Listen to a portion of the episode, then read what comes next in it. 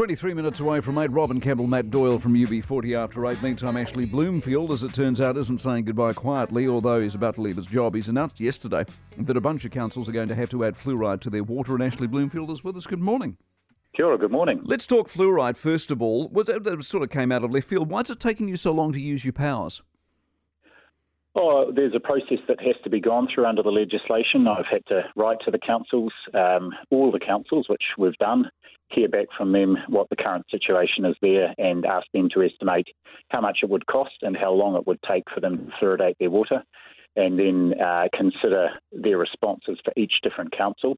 And on the basis of that, we've started with these first 14. And uh, also, that's 14 that we've got funding for to help them cover the capital costs of installing the fluoridation. So is it just the, is it the cost thing that's I can't work out why we just don't if you're in charge and we all agree fluoride's good, why doesn't everyone just get fluoride?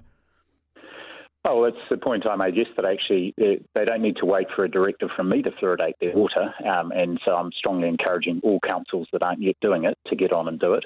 Uh, but with this new process, uh, we have to follow what the legislation lays out, and we've done that as quickly as possible. Believe me, I've been um, uh, chasing the team hard to make sure that we got these first directives out uh, before I finished up in the role. Can we say, in the fullness of time, everyone will have a tap with fluoride in this country and should have?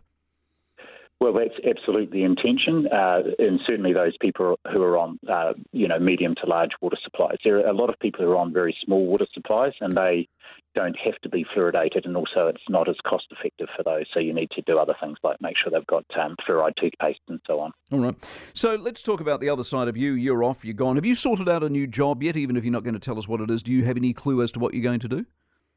Uh, uh, I can be honest about that, Mike, and say no, I don't. But uh, you know, I'm open to suggestions and offers. So if there's anything in the broadcasting area you think looks like me, you know, do get in do, touch. Do you want to be our medical correspondent? Because quite often what happens is we come up with new research and ideas and concepts, and I need a bright brain to come on and say this works, this could happen, this might not be a waste of time.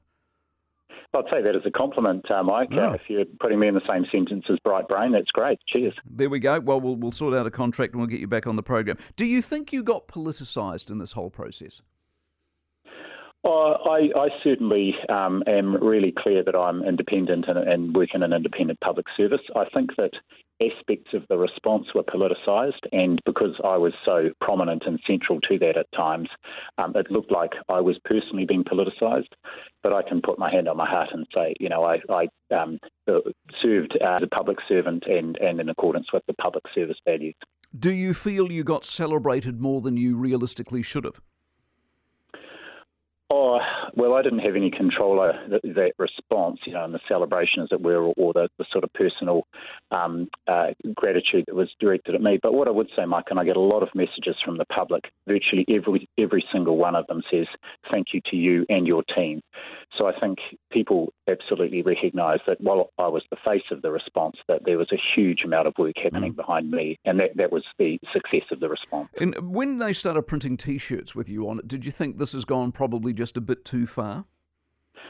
Well, the only good thing about the T-shirts was that it raised $160,000 for Women's Refuge, so I'm happy about that. But yeah, it still um, uh, puzzles me and surprises me when I walk down the street and see a T-shirt with my face on it.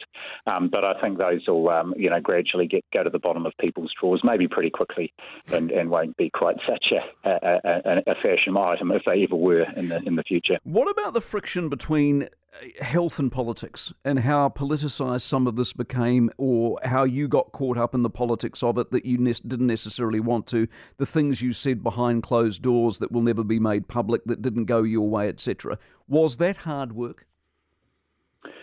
Oh, look, the, the, the response was hard work. I mean, it was incredibly intense and it was relentless. And I guess the the, the key thing was just the pace that things were happening at, uh, especially in those early days, and terribly huge. I mean, huge decisions. You don't uh, take the advice around or a decision around locking the country down lightly at all.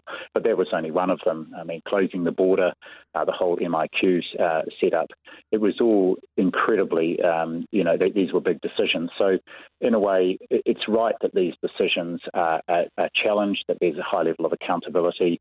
And I was, I guess, right in the heart of providing advice around those. So, yeah, it was it was a pretty relentless and, and challenging time, but um, you know, ultimately, I think, uh, you know, the advice that Mike Ryan gave from the WHO back in March 2020 was, you know, the biggest mistake is not to act, um, act fast and have no regrets. And so I'm pleased that we did um, take the steps we did early on in the pandemic. What about the accusation of arrogance on the ministry's behalf? You're inflexible and you didn't listen to people. Yeah, that surprised me somewhat. I think, um, you know, we worked really hard to make sure we were taking uh, a whole range of feedback and perspectives in, into account. Of course, in the early days, things were moving very quickly, but I, I would like to think that um, as the as the pandemic progressed, we really opened up a whole range of channels for people to provide input and and became more responsive. And that sort of goes or dovetails into the private sector. They were screaming at you, saying, Let us help, we've got good ideas. Mm. It appeared you had a, just a big fat brick wall and you weren't interested. Oh well, look, I would say we weren't the only player um, uh, in this, uh, of course, uh, from the on the government side, um, and we worked uh, tremendously closely with a whole range of public sector companies, um, and it wasn't all of them, and so sometimes it was the ones that perhaps weren't um, uh, at the front of the queue or who, who might have missed out on something, who were the ones who, who were making a bit of noise. But it, we couldn't have done this without a huge amount of um, support from the private sector. Most of our laboratory testing uh, is done in the private sector, and mm. so they were key players. The health system, what we have discovered, is grossly underfunded, doesn't work particularly well. Should you have done more in your time to make that aspect of life in this country generally, COVID aside, better?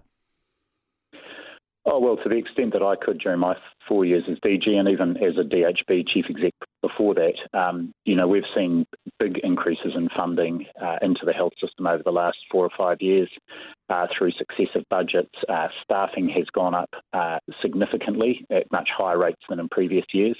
But of course, uh, we've had the challenge of a global pandemic at the same time, and um, and as you would expect, that's put a, an additional layer of pressure on the system. So um, there's still a lot of work to be done there. Uh, what I am confident in is the people who are leading it will will pick that up and will take the opportunity that is there now and improve the system even further. And on a scale of one to 10, 10 it's been unbelievably cool. One, you'd rather shoot yourself in the foot. How's been dealing with me?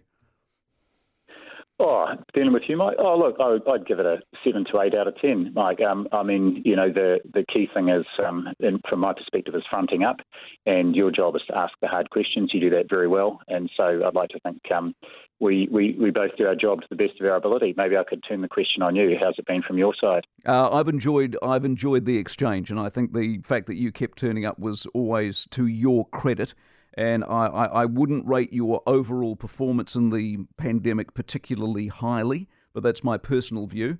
Uh, but I've enjoyed the exchange and I've enjoyed dealing with you, and I, I wish you all the very best. Thanks very much, Mike. I appreciate that. Ashley Bloomfield, Director General, for a day or so longer. Final time on the program, unless, of course, we hire him as a medical consultant.